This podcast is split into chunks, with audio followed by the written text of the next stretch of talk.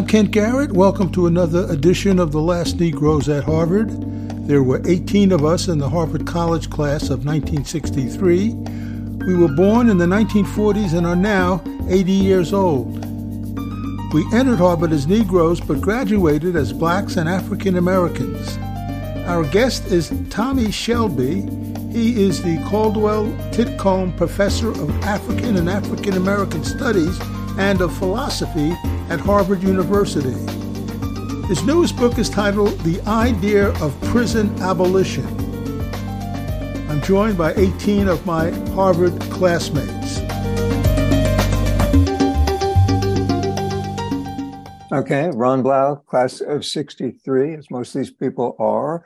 Um, went to WGBH a week after graduation and been in film, television, video, basically ever since, doing a lot of writing these days. Ezra. I'm uh, uh Professor Shelby. I'm a, a psychiatrist who spent all my last 45 years on the faculty at Yale.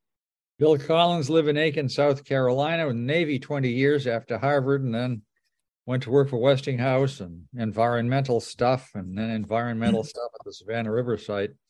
Now retired from paying work, doing a lot of volunteer work. My wife is here with me. Okay. Uh, Peter. Yes. Hi, I'm uh, a writer and editor. I live up in the northern tip of New Hampshire, and after Harvard, I uh, was in SNCC in Georgia. And as a result of that, and also because I like to smoke what they used to call, what we used to call grass. I don't know what I don't know what you guys called it, or what you guys call it now, or what they call it now. But a result of all those things, I spent some time in quite a number of different jails and prisons around the country. So at that age, I would have loved to abolish them all for sure. okay, Doug. Hi, I'm uh, Doug Shapiro, also a class of 63. Uh, lived in a variety of countries and had three different careers in clinical medicine, uh, in academic behavioral ecology, and then in the pharmaceutical industry. Okay, Jeff Fox, another from the class of 63. Uh, well, after spending several years trying to understand how the world works through sociology, I'm now trying to do the same thing, but through fiction, living here in Spain. Okay, Alden. Uh, also, class of 63. I guess I'm the only California representative now living just south of San Francisco, and my wife and I have a fundraising consulting firm. We work with nonprofits. Hey, John. Oh, hi. Yeah, John Woodford. I'm here in Ann Arbor, Michigan, where I worked for uh, 20 years editing and writing at the university. And uh, before that, in Chicago and New York at various newspapers and magazines. Marcy. I'm, I run Clean Air Campaign and its Open Rivers Project in New York City and masterminding an archive of major public policy controversies over the last 45 years, all of which are still ongoing today. Okay, George. George Jones, class of 63, currently in Ann Arbor, Michigan. Dorothy.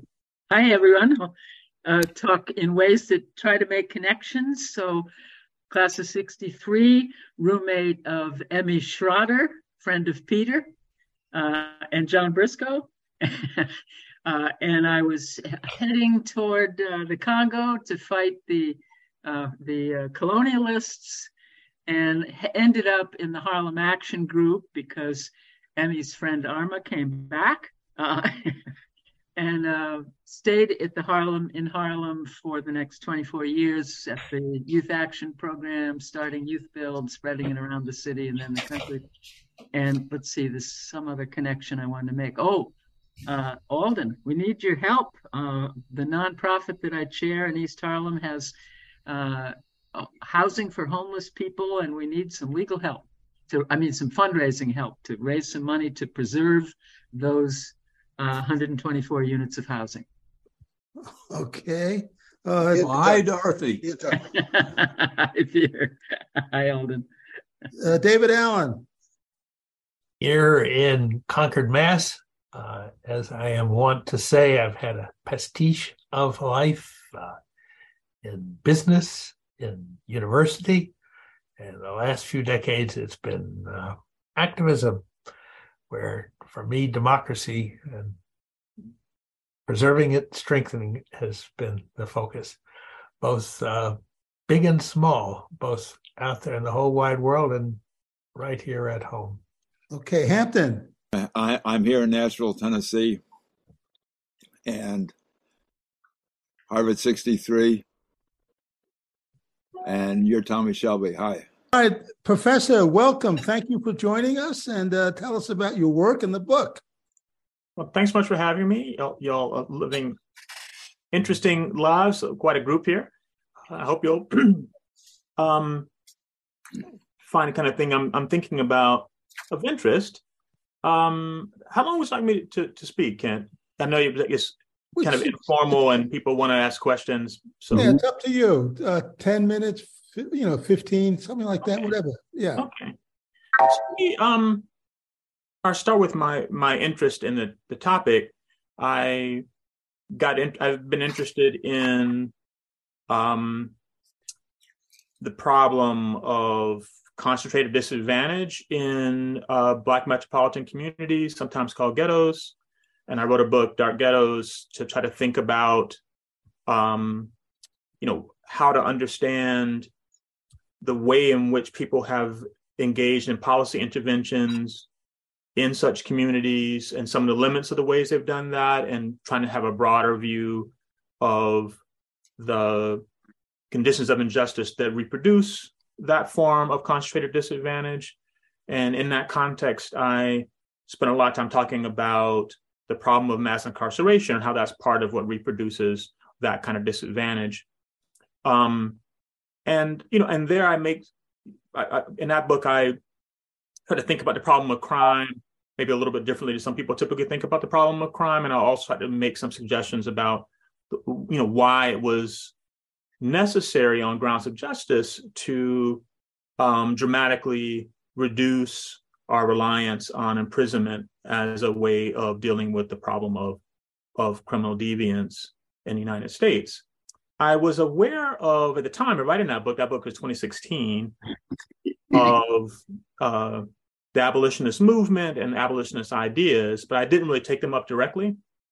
And I, I but I felt like it was something I really wanted to, was to think about uh, a challenge from a more radical uh, angle. You could think of it as comparable to um, the way in which the civil rights movement came to be received um, in the late 60s by Black Power activists. You have a mainstream movement pushing for what they would probably regard and think right they would regard as pretty radical reforms, and then a kind of a left insurgent movement asking for something even more radical in response. So it's it's it's, it's analogous, right? So you have a an ongoing criminal justice reform movement, lots of different players involved in that, trying to make changes in the criminal justice system. Um, the local, state, federal level, jails, detention centers, and the like. And then you have an insurgent radical movement challenging that movement by suggesting that it's not quite radical enough. There's something, um, a bigger thing to ask. Now, I'm a philosopher by training, um, but also by disposition. Um, and so uh, typically very intrigued by a radical, maybe even a, some might say a crazy idea, and wanting to think if there's anything to it, and if there uh, is reason to reconsider anything that I uh, previously believed in light of uh, this challenge. So the this new book, the idea of prison abolition, was sort of me thinking through the prison abolitionist challenge to see what I could learn from it, and um, and try to draw what lessons I could from it, but also in the course of that to say some things about where I thought might be the limits of that of that movement. So that's kind of what the book is about. Is kind of a philosopher thinking through uh, a, a form of social critique and a set of ideals, and to try to see what you can learn from it, but also to highlight places where I think there are issues with uh, the view. Um, probably worth, you know, as with any social movement, um, lots of different positions fly under the same banner. So again, to go to the comparison of Black Power, you had a range of different things that operated under that label, right? You could get everything from some form of revolutionary Marxism to uh, a form of Black capitalism, and can all fly under that same banner. So it's not that something similar happens under um, abolition. Lots of different ideas fly under that banner. Um, the way I think of it is is mostly consisting of two broad claims, right? So on the one hand, there's the thought that imprisonment is uh, an immoral and uh, uh, ineffective way to respond to harmful wrongdoing. And on the basis of that, to think that there's a need for to practically do away with the practice altogether. So it's it, immoral, so wrong, and ineffective. It doesn't work. And then usually that's joined with the thought that when we think about our most fundamental political aims, the aim should not be so much to reform prisons, which many abolitionists would say it won't succeed anyway, and it has the effect of legitimizing the practice of imprisonment. Instead, our aim really should be to sort of radically transform the broader society that we live in, with the objective being, among the objectives being, that we would no longer need to rely on the practice of imprisonment to control crime. See those two claims. Um, the way I approach it in the book is to think about two broad questions that you might ask um, that aren't always distinguished in this domain. So one question has to do with, you know, where you're trying to figure out whether the practice of imprisonment could be justified despite existing ongoing structural injustices in the society. Or should we rather discontinue our use of prisons, at least in the meantime, or whether, whether that's wholly or in part, until we can try to rectify these broader structural injustices. So then that's that's mostly a question about what to do now, faced with broader structural injustices around issues of race and class and many other things. And the uh, having the practice of imprisonment in that context to be not just perilous, which I think it clearly is, but also unjustified in light of the the composition of the people who find themselves in prison. And you might think that the right response is to uh, either not rely on the practice of imprisonment or to dramatically reduce your, the reliance on prisons while those existing injustices are, are, are, present. So you try to make the, the, structural reform first, and then you could reconsider the question about whether you should have prisons or or something like them.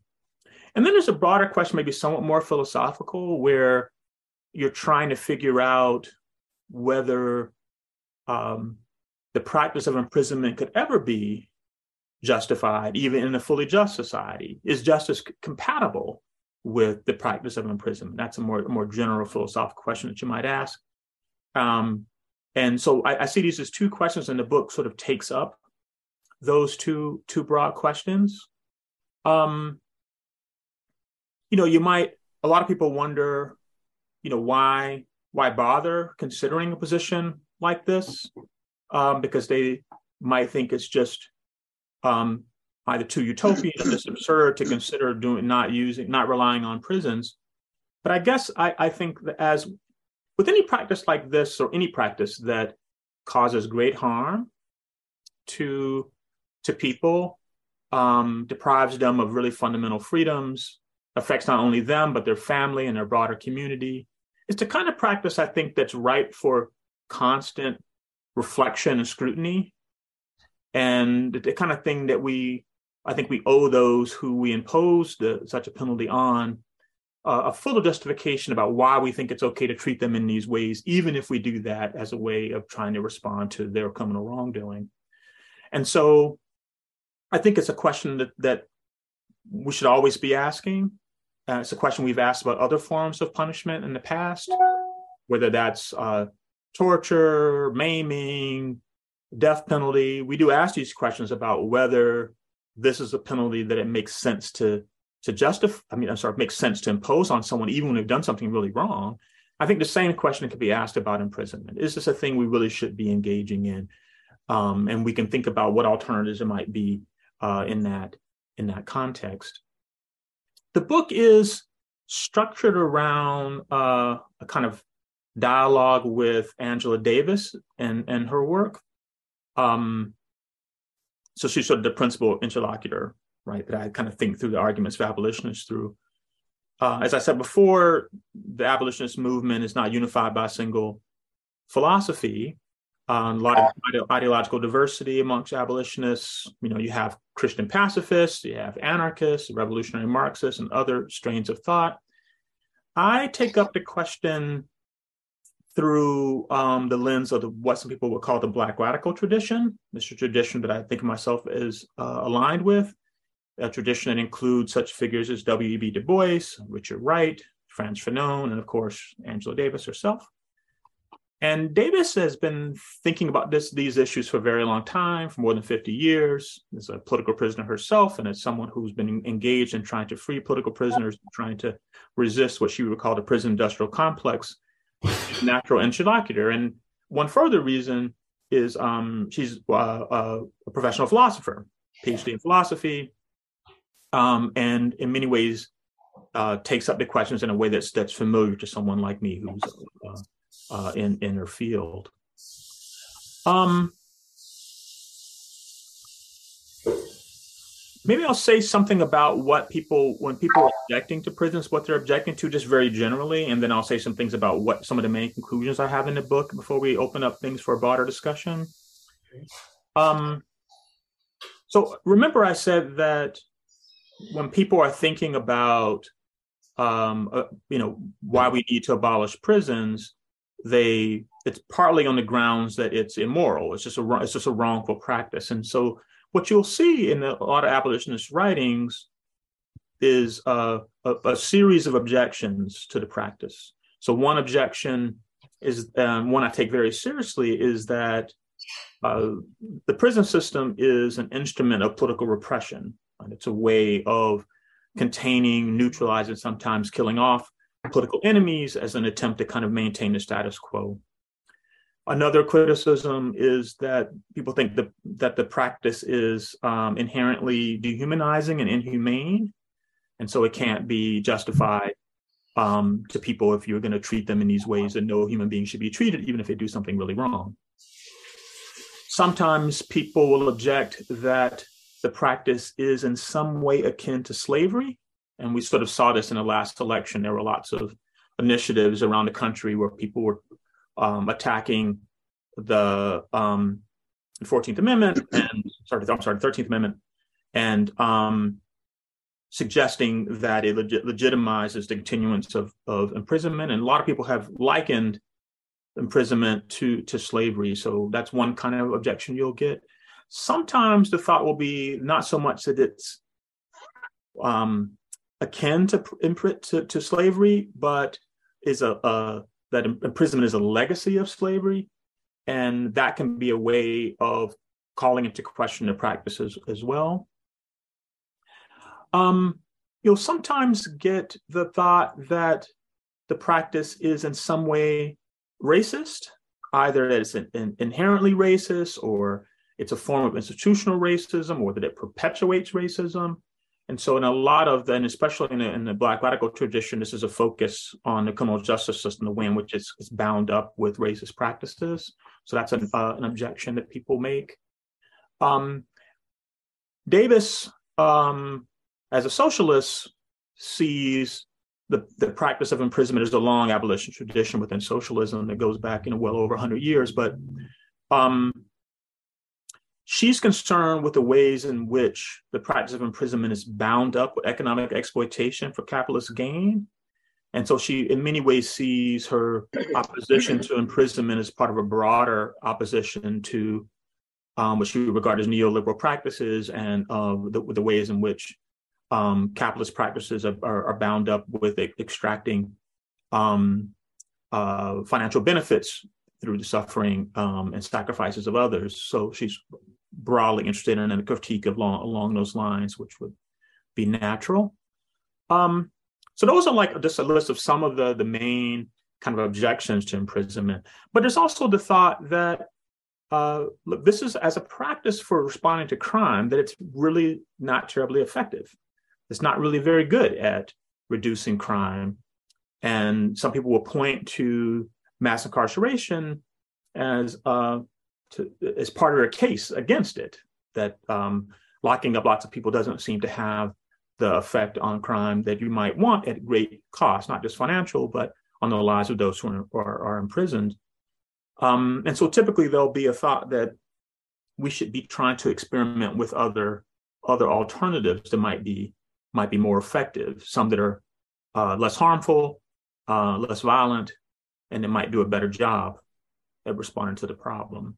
So in the book, what I do is I kind of walk through these various projections. I think there, uh, in in all of them, there's something to be learned, and I try to draw that out. And but I think in all of them there are some limits, and I try to explain what I think those are is as well. So the book is structured in that in that way. So let me sort of sort of quickly summarize what some of the main conclusions of the of the book, and we can talk about them. Um, one of the things I do is I argue that the practice of imprisonment, uh, at least under certain circumstances, and we could talk about what those are, uh, that it, it, it, it, it is, or at least can be, a socially necessary and morally justified means to reduce the problem of serious crime. So, in my view, prison is sometimes, though not always, not even mostly, the, the right answer to um, criminal wrongdoing. I'll also argue that imprisonment, though often in practice grossly unjust and an unspeakably cruel practice, I still think it's not inherently and not in, in, incorrigibly uh, inhumane or dehumanizing or racist or exploitative. So reform is possible, difficult, but possible. But I think that the aspiration for a prison-free society, I think this is a, is a worthy goal, if, if only a long-term uh, aspiration. Right? That is, we should really try to experiment with less harmful alternatives like restorative justice and other kinds of practices much more than we currently do. You have some of this happening already in some places, and we should be thinking about what, what might be possible there.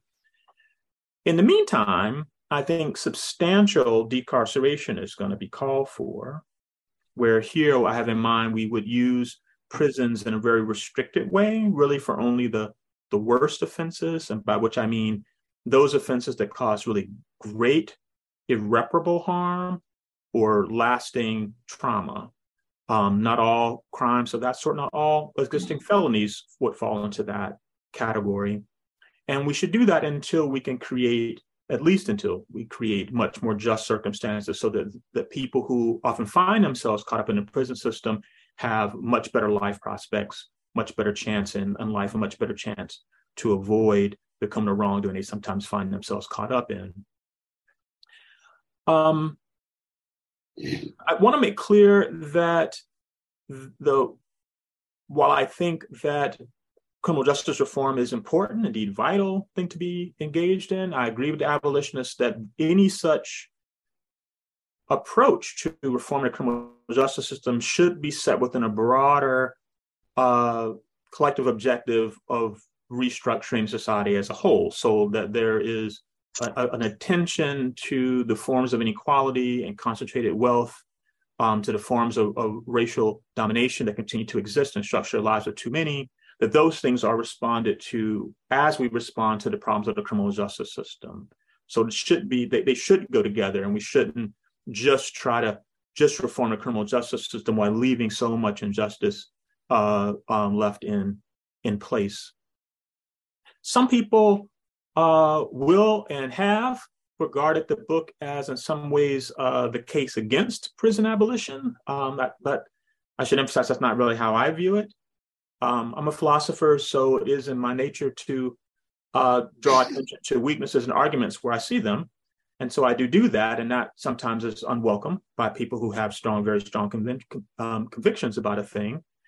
Um, I don't necessarily think that the fact that some of those arguments have weaknesses mean necessarily that the conclusion that those arguments were meant to establish that the conclusions are, are clearly wrong. They might be correct, but I do think some of the arguments that are presented are, um, are not as powerful as some people think, and I draw attention to that.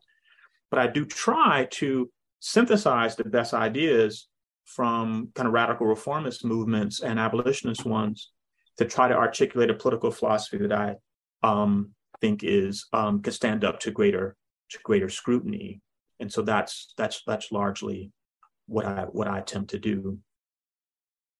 Um, maybe one thing I'll say, uh, and then I'll open it up to, to questions, is about there's a kind of response to abolition that just says, look, this is just utopian, and we shouldn't really entertain it seriously because it's not it's not either not going to happen or um, there's no way to really do away with crime or something like that. And I guess I've not really found that way of responding that compelling uh, as a way of responding to it to the to the issue.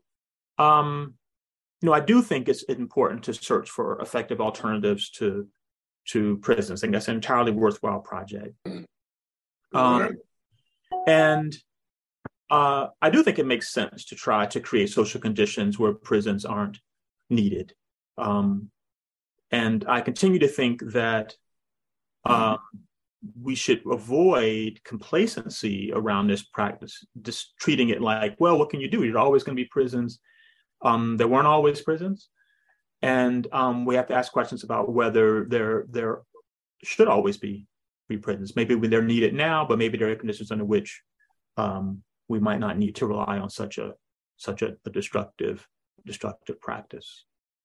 So with that, maybe I'll take whatever questions you have on your mind. I can talk, uh, professor, so I could talk long a long time, but I'll, but I'll try to avoid doing that. I do have a chapter just called the Prison Industrial Complex that is largely about the relationship between, um, you know, um, business and the prison systems. Uh, and you know, I agree with the thought that people shouldn't be made to force that is to work for the uh, benefit of the private benefit of, of, of others. And so um, i think there's very not a lot of that happening. It, it depends on how you think of it uh, uh, uh, whether they're being made to to do it. We can talk more about that if you like. Um, uh, the one qualification on on that is it's hard to see how you can separate the the modern prison system entirely from from uh, for-profit businesses, just because the prison system is kind of like a little city, you know. So uh, any, any, any prison in correctional institutions, you, you need lot, they need lots of things, um, and um, not just food and uh, things of that sort, but you know they, need clothing. It's got electricity. There's all, all, kinds of things you you you need that is inevitably going to come in a in a capitalist economy from from the from the from the private sector. Um, some abolitionists, uh, like Davis, are very opposed to any um, for-profit dimension to incarceration. And I just don't see that that's um, possible uh, without uh, a transition to, to, to a socialist economy. Um, but Can I, don't, I say I don't, something? Can I interrupt sure. you just for a second? Sure. I mean, I would say that it is definitely possible, and that if we were creative and uh, even in that, tra- even if we haven't made a transition to a, a new economy, which I believe we should, but even in that process, we could, you know, ex offenders could create cooperatives that are worker owned that provided everything that the prison needed. And the, the privatization of the public sector goes well beyond prisons and its schools and colleges and the military. And people don't talk enough about the privatization i call it the profitization of the public sector. If it were done by nonprofits or done by co- worker cooperatives it could be done. Uh, even even and of course, I agree with you that we should diminish radically the number of people in prison. Um, go back to where we were in the 80s, you know, so many fewer people. Sorry to interrupt you.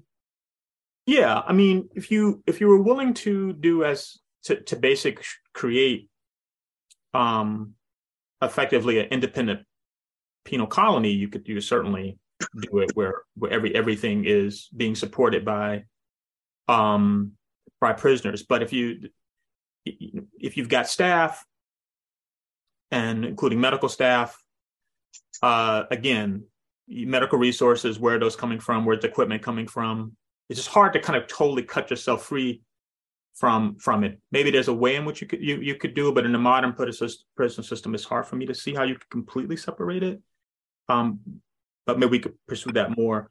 Um, I think on the youth point, I totally agree. I mean, I just think you know we there are a lot of youth that are bound up in, a, in the the, the the prisons don't really need to be, and we shouldn't be responding to youth that way. And I probably would have a more expansive view of youth than maybe than the U.S. would typically do. Um, we know enough about psychological development to know that the, the brain is still developing for many people into into their their early 20s, and um, we also see that crime uh, people typically kind of age out of a lot of crime as they get they get they get older um, they're less inclined to engage in kind of aggressive behavior. So i think how you respond to very young people I, I would see that as a different matter. You don't you don't respond to it in a punitive way really at all. At least i, I wouldn't be in favor of that. I mean you bring up norway i mean which is moving you know has moved over over decades toward a, a pretty purely rehabilitative system.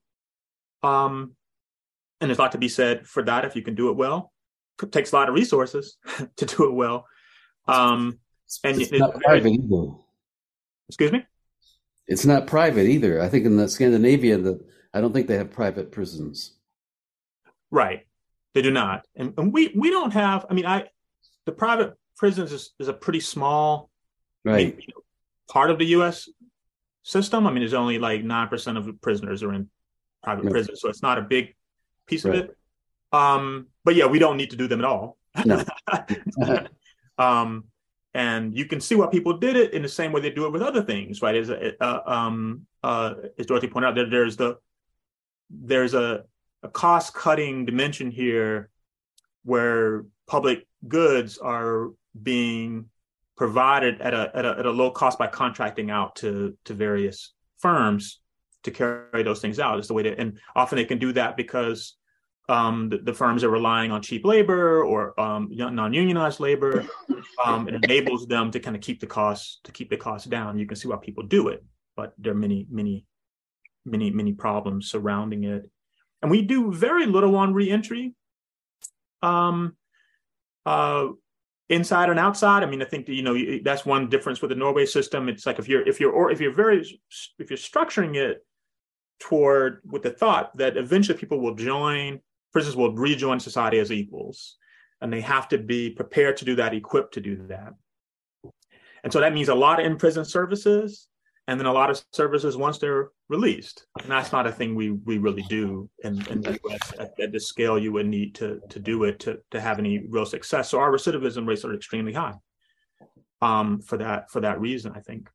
I mean i, I think I mean, one thing when you're thinking about in, in prison, one thing that I, I, was somewhat disappointed by in reading a lot of abolitionist literature is there was not a lot of detailed discussion about what a prison is. Um, and I think if we you step back and you think, well, so, so you have this general practice of, of, of incarceration. We use that as a, the general term, right? Where you're um, there's a form of institutional confinement, and there is a, a, a form of custodial care or guardianship of those because of the, the way in which it kind of is a totalizing institution, as Erving Goffman might have put it, right? So you've got institutional confinement and kind of in a, in a controlled, secure space. People can't leave or enter without the authorization of those in charge. Um, you um, have it's, it's, it's a hierarchical practice where uh, people are dictated to about where they're going to be and what the rules are are going to be inside and um, and it's the responsibility of those who are in control of the, the carceral institution to see to the, the day-to-day needs of those who are confined because they can't see to their needs on their own um, but that practice that general practice it can be deployed for many purposes and is deployed for for many purposes. There are purposes that are that are even outside of the criminal justice system, uh, whether that's um, uh, prisoners of war. In the rare case of quarantine, there are going to be cases um, uh, for psychiatric psychiatric treatment if the if the person is um, dangerous to themselves or others and, and is involuntary committed. Um, uh, so you, it can be deployed for lots of different purposes, and even when you are responding to crime, it can also be deployed for lots of different ends. Right? You can be focused on the moral reform of the prisoners in the case of rehabilitation. You could be focused on uh, general deterrence, trying to create a disincentive for people to engage in, in crime. You can be engaged in um, uh, the aim of retribution, which many Americans are, are, are drawn to. I myself am not, but many many people are. Um, uh, so there's lots of different things you could be trying to do with it, and I think that's one of the things we don't probably do enough of uh, uh, in public discourse is ask ourselves, uh, why are we doing this? Like, what is the what is the aim in in this context? Um, and if you're like me, who's very skeptical of retribution as a as a legitimate aim of government to ensure that people endure the suffering that they deserve, that to have that be an aim of government, I think is is is troubling. And um, there's a, a, vast literature about this, um, but a lot of people are drawn to it. They want to see they want to see people pay. And if you if you think of the practice of incarceration as primarily to ensure that those who do wrong endure the suffering they deserve, you're you're going to get certain kinds of relations with um, the, the, people inside, with both with um, the the staff in the prisons and with their fellow citizens once they leave, who might continue to have animus toward them uh, as a result. But if you if you thought the point of it was really to just reduce crime, that's all you're trying to do is to bring about a reasonable level of public safety. You never can get perfect safe, safety, right? But you bring down a reasonable level of, of, of public safety, then you might structure the internal institution somewhat differently, depending on what you're trying to to do. But I don't think we have those discussions as much publicly as we probably should, and we kind of allow the the, the desire for retribution to be expressed openly without much challenge in in public discourse, and I think that's that's troubling. Uh, on the staff and guards, I mean, there's a parallel problem with policing. Obviously, here um, uh, it's complicated. You know, it's hard to know how to think about it. Be curious what you all think about it. I mean, so you could think that um, we don't really necessarily we don't really have the best people for the for the job, right? I mean, we know we're not we're we're drawing uh, you don't need a lot of people, but if you get enough people who are eager to exercise interpersonal power over others or to abuse them um, in those roles, you're going to get a mess. And you can have that in corrections and you can have that in, in policing. And there's a question about how to respond to that or whether that's a thing you could ever really avoid is drawing in people who seem to take pleasure in um, in uh, abusing others and seeing that they um, taking out their aggression against them and the like, right? And it's a harder question. I mean, uh, if you if obviously you had a, a, much smaller, I mean, we have you know any given day almost two million people locked up, right? And, and so if you if you had a much smaller system, you you, you like, staffing problem might not be as as dramatic as it is. But we have it's so vast, and you're in you're not willing to as a public not willing to pay that much for the work you you know you get what you pay for as it were. You're not you're not going to get really high high quality staff in those in those question institu- in, institutions. But I, I find this a troubling thing i still get stuck on of whether is it is it just a staffing problem that you could fix with proper screening of who you hire and proper compensation for them? Or is it really that it's something about institutions of this sort that if you put people in those roles you can expect a good number of them to be very abusive to those who are under their care. And I'm not, I don't know the answer to that, but I think it's one that probably we should think about more often than we than we do. You. Alden. Um, Dorothy brought up the uh, issue of Norway, and you commented on that a little bit. Have you looked at other societies to see how they deal with people who don't follow the rules of the society? Um, how about uh, Native American tribes? Uh, how about uh, Africa? How about uh, Europe? what did the Greeks do? Uh, Romans and so on. And I know dismemberment is one one option. Uh, what what are, what else? what else do you know? There are people do all kinds of things. yeah. So um, you know, and I think in the in the if you go into the ancient world, um, it wasn't typical to use incarceration as the the penalty. Um, you might hold someone uh, before they go whatever go whatever hearing or trial that they might undergo, you, and you might hold them prior to the point of imposition of punishment, which could be and often was physical in some way, a form of of, of torture or maiming or or death. Um, was very common in, in, in the ancient world. You could kind of see why that would be the case. Um, uh, in other, you know, contemporary societies, you, um, know, all all modern nations have prisons, um, of some sort, uh, but they can have, as I just mentioned, different aims, things they're trying to achieve within them, and you'll get different practices as a result, depending what you're trying to to do uh, with them. It's hard to get really reliable data in some places.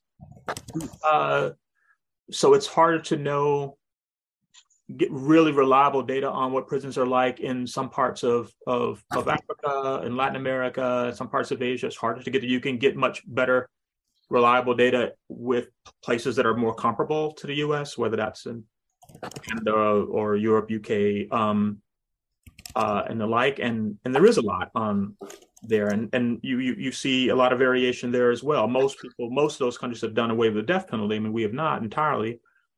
Um, but you can see how once you, if you give up on maiming, torture, execution, you know why one would probably find themselves backed into relying on some form of incarceration to control crime. Um, if you open yourself up to those other things, then you then you you will see other uh, you know a wider, a wider variety. And so in societies that are okay with maiming execution, they might rely somewhat less on incarcer- uh, incarceration. Um, and there's also a difference in the type of society, right? So in a, in a mass society like one we live in, we're a society of, of, of strangers. And it's very pluralist. There's no, we don't share a common um, uh, culture or common set of basic uh, values about how to live. And so it's you, it's some of the things you might use in a more traditional, smaller, more homogeneous society, you can't really rely on. So you can rely a lot on the stigma of criminal wrongdoing in, in, in, in smaller traditional societies. So, so my colleague, uh, former colleague now, um, uh, Kwame Anthony Appiah, some of you might read his column in the New York Times sometimes.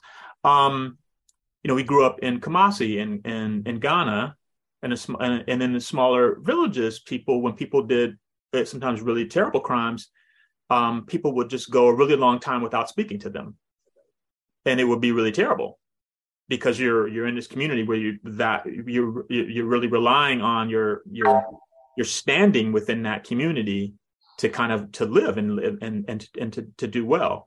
Um, it's it's it's kind of hard to reproduce that on on a, on a mass society. We're not tied together in those ways where your rep, reputational damage of that sort can could be enough to curb the, the problem. You mentioned in, in some indigenous communities, um, I, you know, there there is a book just came out like two years ago. I can think of the name of it right now.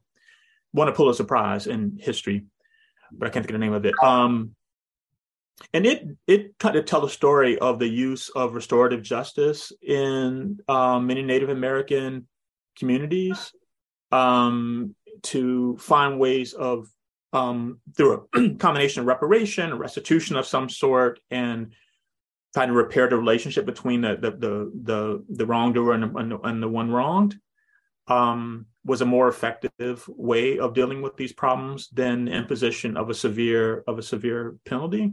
But again, there's a difference in the in the form the form of social life that kind of would go along with a practice of that sort than what you might expect in a, a, a society of, of of you know 400 million um, but I've gone on too long. But that, but yeah, but there's a lot of a lot of variation. It's a very good book. Sorry, my phone's ringing. Um, I meant to get the, get rid of that. Um, there's a book. Uh, I'll, I'll, try to get to remember before we get off the off the call that does a comparison of uh, I want to say eleven societies and their prisons, all contemporary, not not an ancient world. Um, I'll, I'll I'll find it for the end of it. I find it extremely helpful for those who are interested in those comparative questions. I, I thought it was was was was extremely helpful, but I'll I'll find it. Okay, Ronnie. Um, there's a Stanford professor named Robert Sapolsky who wrote a very big book called Behave, in which he demolishes the idea of free will six ways to Sunday. And he has a chapter called, uh, this is not the exact title, but it's about free will and the criminal justice system. And if you take free will away and you say nobody's here because they chose a life of crime, it simplifies things a lot. I mean, then there's no justification for retribution. There's no justification for punishment insofar as it doesn't make people better enter, better able to enter society. And he's not for complete abolition. He says there are some people, you know, you have to protect society from some people who are going to keep doing really bad things. But I think it it just strikes me as it if you if you accept that idea of you're not here because of free will, it simplifies so many things having to do with incarceration. And I'm just wondering what you think both of the idea of free will that that you chose to get here and how if people would accept that notion what it would do to the criminal justice system. Yeah. Go, go the big philosophical question. Um what, so i don't forget i was going to mention the name of the book. It's called yeah, incarceration nations by Baz um Drazen so if you're interested in it's, a, it's I thought it was one of the better books I've seen at kind of looking at like 10 or 11 different societies, and different things they do. And she visited the prisons and it's, it's, it's very informative and useful. You put a uh, note in the chat box? Yes, I can. Um, yeah, the free will question. Um, so I think it does simplify things, but it all, but at great cost.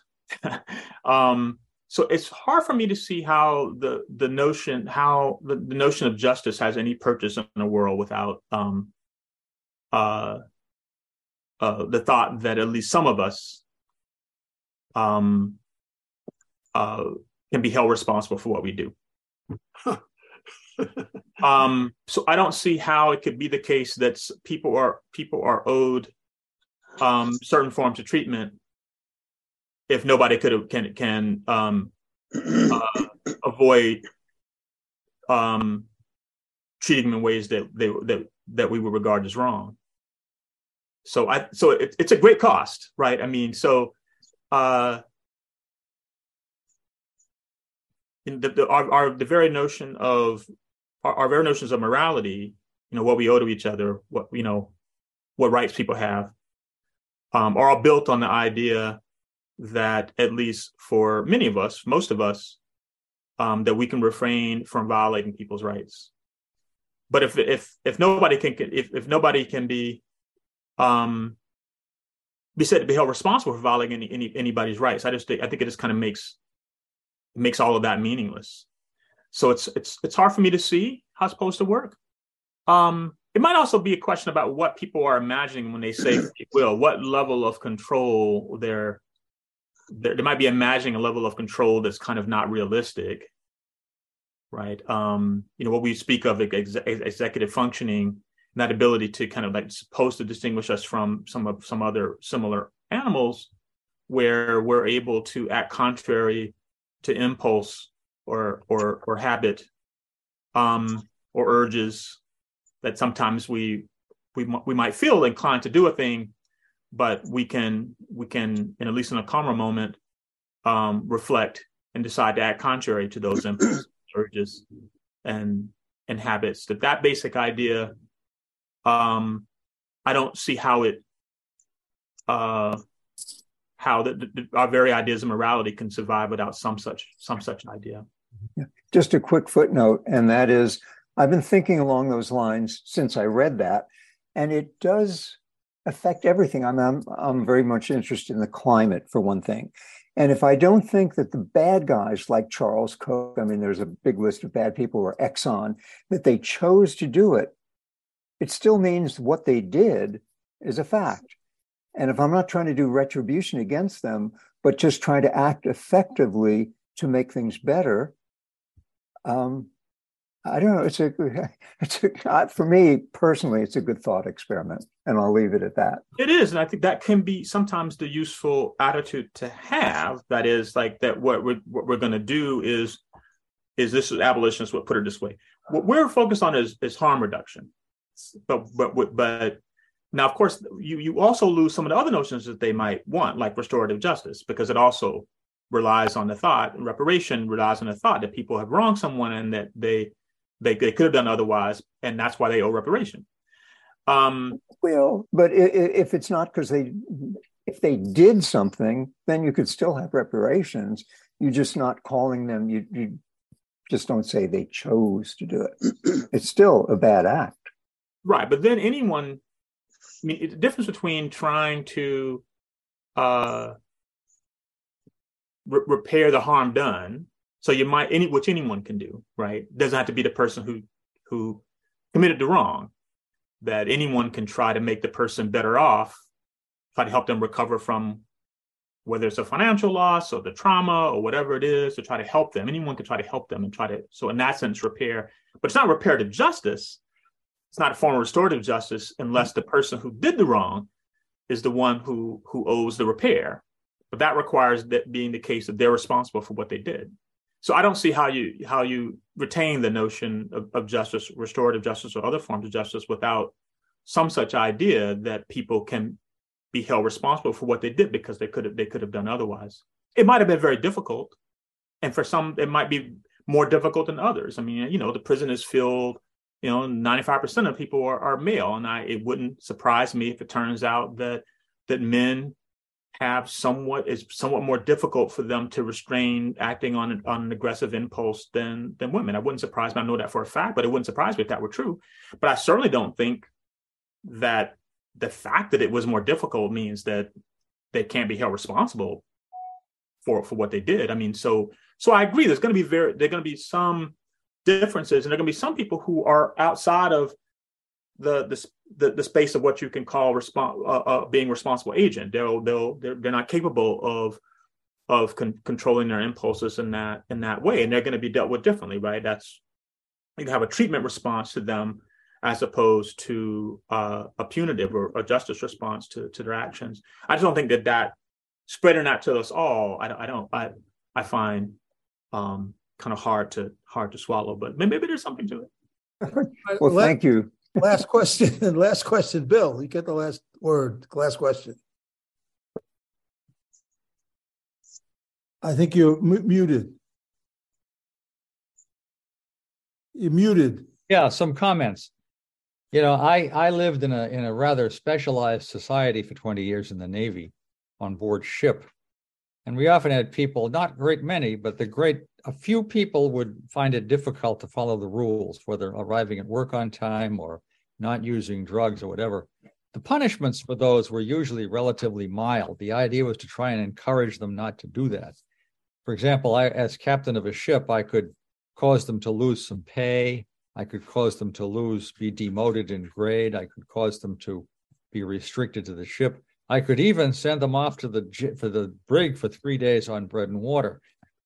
That was the extent of my ability. And that's the kind of punishments we impose, not severe in most cases. Um, that's one comment. A second comment I certainly think we have free will. Certainly, what we can do is limited. We don't have absolute ability to, we're not all powerful. We have limited abilities, but we have free will. Now, people who are ill, mentally ill, have much less ability to choose than most people do, I would say. Regarding retribution, many of our fellow citizens claim to be Christians, but among them are those who want retribution. They don't seem to be following very well the uh, teachings of Jesus on the Sermon of the Mount. You know, make no resistance to the evil man. If a man strikes you on one cheek, turn and offer him the other, and so on. And uh, the idea that of retribution is is ingrained in a lot of people, even among those who claim to be Christians. And I find that disturbing. We ought to be aiming at protection and reduction of, of crime, but not retribution. That's why the death penalty is so terrible, I think. And uh, I could say a lot about that.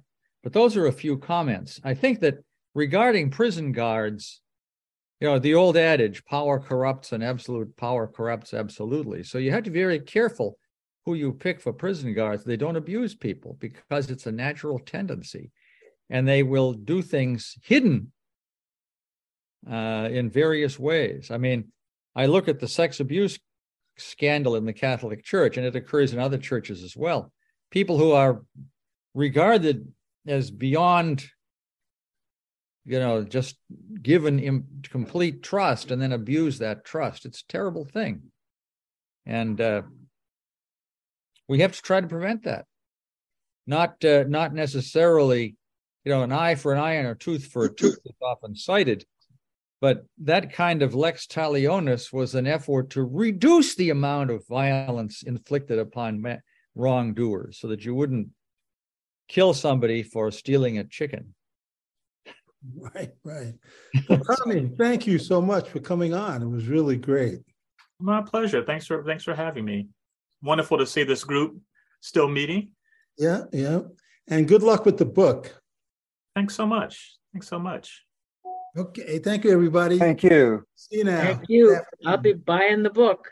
Okay, right. Please send me any thoughts you have about it if you do happen to look at it. Okay. That was Harvard professor Tommy Shelby. His newest book is titled The Idea of Prison Abolition. And that's it for this episode of The Last Negroes at Harvard. I'm Kent Garrett. You can hear more episodes on our podcast, which you can find on Apple and Spotify or from wherever you get your podcast. Our podcast also stream on WIOXradio.org every Thursday morning at 9 a.m. Eastern Time. Plus, you can read all about us in the book, The Last Negroes at Harvard.